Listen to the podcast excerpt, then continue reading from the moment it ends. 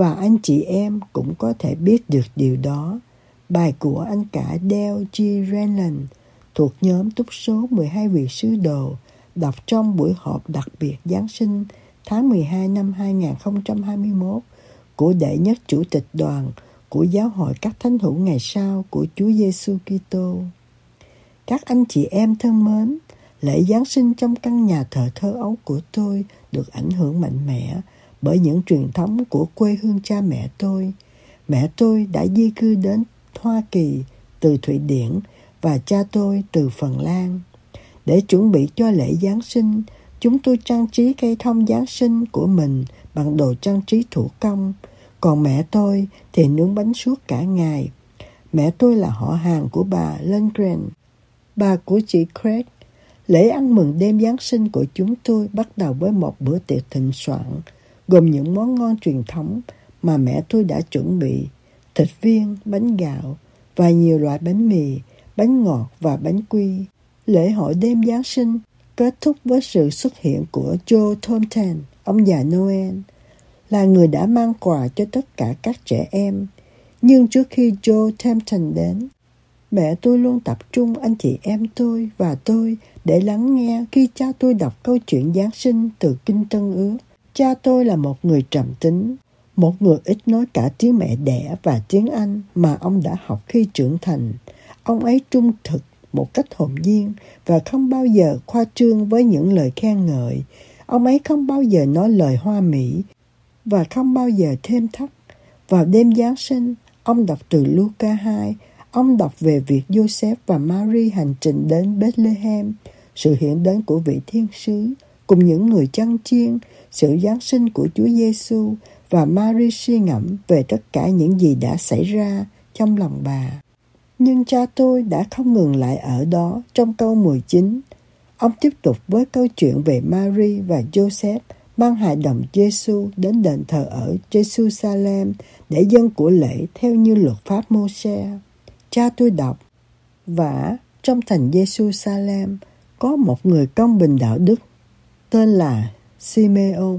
Đức Thánh Linh đã bảo trước cho người biết mình sẽ không chết trước khi thấy đấng Christ của Chúa. Vậy, người cảm bỡ Đức Thánh Linh vào đền thờ.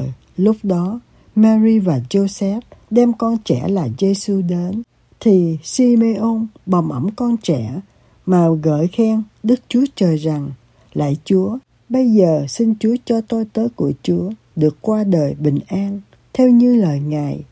Vì con mắt tôi đã thấy sự cứu vớt của Ngài, mà Ngài đã sắm sửa đặng làm ánh sáng trước mặt muôn dân." Khi đọc đến đây, cha tôi luôn ngưng lại một chút, rồi ông chia sẻ cứng ngôn của mình.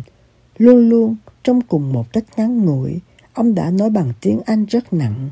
Cha có thể không có khả năng bồng ẵm hài nhi Giêsu trong tay, nhưng cha biết, cũng giống như Simeon đã biết rằng hài nhi đó là vị nam tử của Thượng Đế, đấng cứu rỗi và đấng cứu chuộc của cha. Ngài có thật và Ngài hằng sống. Sau lời tuyên bố này, ông nhìn mỗi người chúng tôi với đôi mắt xanh dương thấu suốt và nói với một cái gật đầu dứt khoát: "Và các con cũng có thể biết được điều đó." Cha mẹ tôi biết hài nhi ở Bethlehem là ai và Ngài sẽ lớn lên để hoàn thành điều gì. Sự hiểu biết này đã biến đổi họ. Cha mẹ tôi không chỉ mong muốn rằng lũ trẻ chúng tôi sẽ tin vào lời của họ, mà còn mong muốn chúng tôi sẽ tiến đến việc tự mình biết rằng chúng tôi cũng có thể được biến đổi. Được thúc giục bởi chứng ngôn của cha mẹ tôi bước vào con đường giao ước với một ước muốn để cũng biết được điều đó. Khi tôi 11 tuổi, gia đình chúng tôi sống ở Gothenburg, Thụy Điển. Vị chủ tịch phái bộ truyền giáo đã mời tất cả các em giới trẻ đọc sách Mặc Môn. Về cơ bản, tôi không có tên trong lời mời, nhưng anh trai tôi là một thầy tử tế vào lúc đó, và anh ấy đã chấp nhận lời mời. Tôi luôn muốn được giống như anh trai tôi và làm điều anh ấy đã làm. Vì vậy, tôi đã tham gia. Cha mẹ tôi đã đưa cho mọi anh chị em tôi và tôi một bộ thánh thư riêng, và tôi bắt đầu đọc mỗi buổi tối. Một vài tháng sau, Chủ tịch Gostamon, một cố vấn trong Chủ tịch đoàn phái bộ truyền giáo, đã khuyến khích giới trẻ đang đọc sách Mặc Môn. nên cầu vấn Thượng Đế về lẽ trung thực của sách đó. Tôi quyết định sẽ làm điều đó. Đêm đó, tôi chờ cho đến khi anh trai tôi chìm vào giấc ngủ. Tôi leo ra khỏi giường, quỳ xuống sàn nhà lạnh lẽo và bắt đầu cầu nguyện. Chẳng bao lâu, tôi cảm thấy như thể tôi được cho biết. Ta đã luôn phán bảo với con rằng sách đó là chân chính. Và cùng với điều đó, một sự bình an không thể diễn tả được đã đến với tôi. Tôi tự mình biết bởi quyền năng của Đức Thánh Linh rằng sách Mặc Môn là chân chính. Cũng giống như đã được hứa trong lời giới thiệu sách Mặc Môn, tôi cũng sẽ nhờ bởi quyền năng của Đức Thánh Linh mà biết được rằng Chúa Giê-xu là đấng cứu rỗi của thế gian, rằng Joseph Smith là vị tiên tri của Ngài trong những ngày sau cùng này, và rằng giáo hội các thánh hữu ngày sau của Chúa Giê-xu Kitô là vương quốc của Chúa một lần nữa đã được thiết lập lại trên thế gian để chuẩn bị cho ngày tái lâm của đấng Mêsi. Sự hiểu biết đó được kết hợp với các lời chứng sau đó đã biến đổi tôi cũng giống như đã biến đổi cha mẹ tôi. Sự hiểu biết này rằng Chúa Giê-xu Kitô là vị nam tử của Thượng Đế và Ngài đã bị đóng đinh trên thập tự giá vì tội lỗi của thế gian là một ân tứ thuộc linh. Ân tứ này không gắn với một chức phẩm chức tư tế cụ thể hay một giới tính cụ thể. Thay vì thế, ân tứ này có sẵn cho tất cả những người họ đủ điều kiện để nhận được nó. Chúng ta không được yêu cầu mang đến vàng, nhũ hương và mộc dược để họ đủ điều kiện cho ân tứ thuộc linh tuyệt vời này. Chúng ta được yêu cầu phải tự hiến dâng bản thân mình.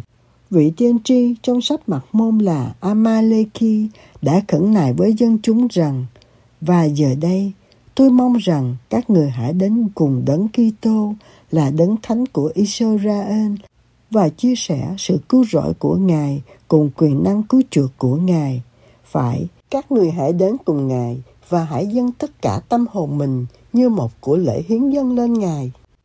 Và như Chúa là đấng hằng sống, các người sẽ được cứu.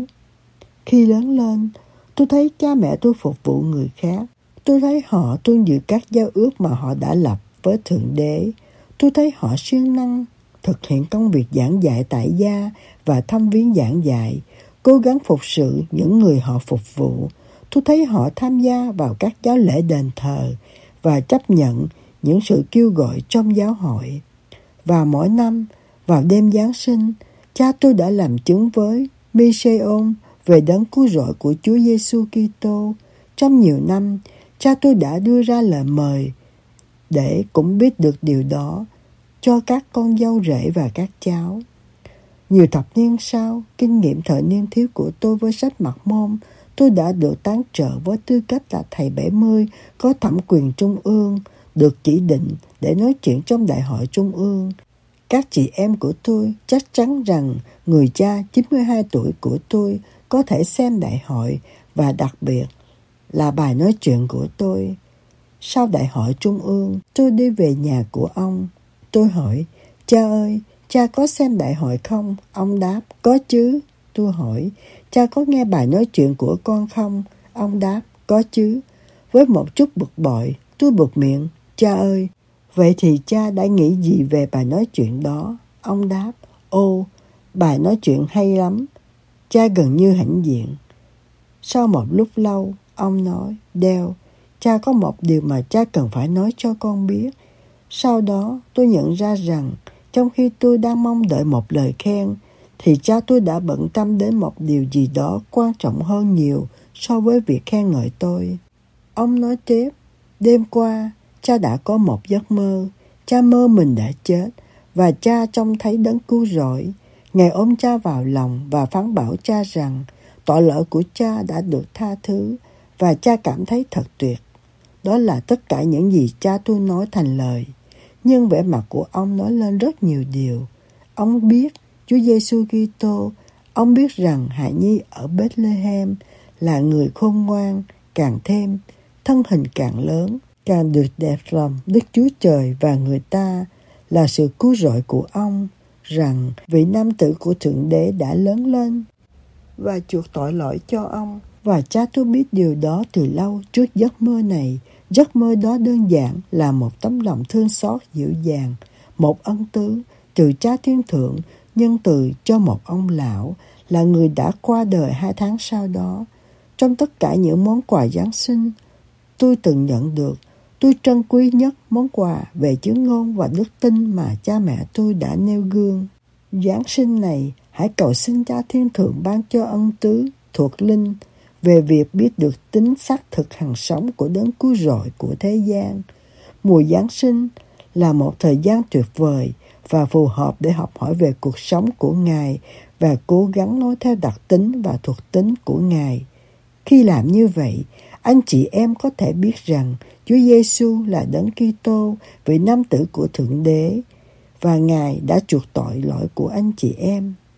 Sự hiểu biết này tốt đẹp hơn và lâu dài hơn bất cứ món quà nào mà Joe Thompson có thể mang đến cho anh chị em, vì nó có thể biến đổi anh chị em. Anh chị em sẽ biết được rằng đấng cứu rỗi yêu thích phục hồi điều mà anh chị em không thể phục hồi, chữa lành những vết thương mà anh chị em không thể chữa lành, sửa chữa những gì đã bị phá vỡ không thể sửa chữa, bù đắp cho những bất công mà anh chị em đã trải qua, và thậm chí hàn gắn vĩnh viễn những tấm lòng tan vỡ.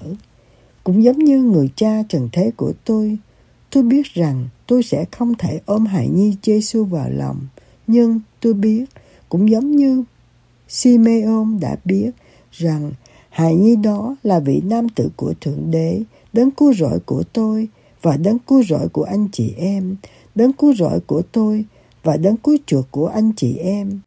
Ngài có thật và Ngài hằng sống, và anh chị em cũng có thể biết được điều đó trong tôn danh của Chúa Giêsu Kitô. Amen.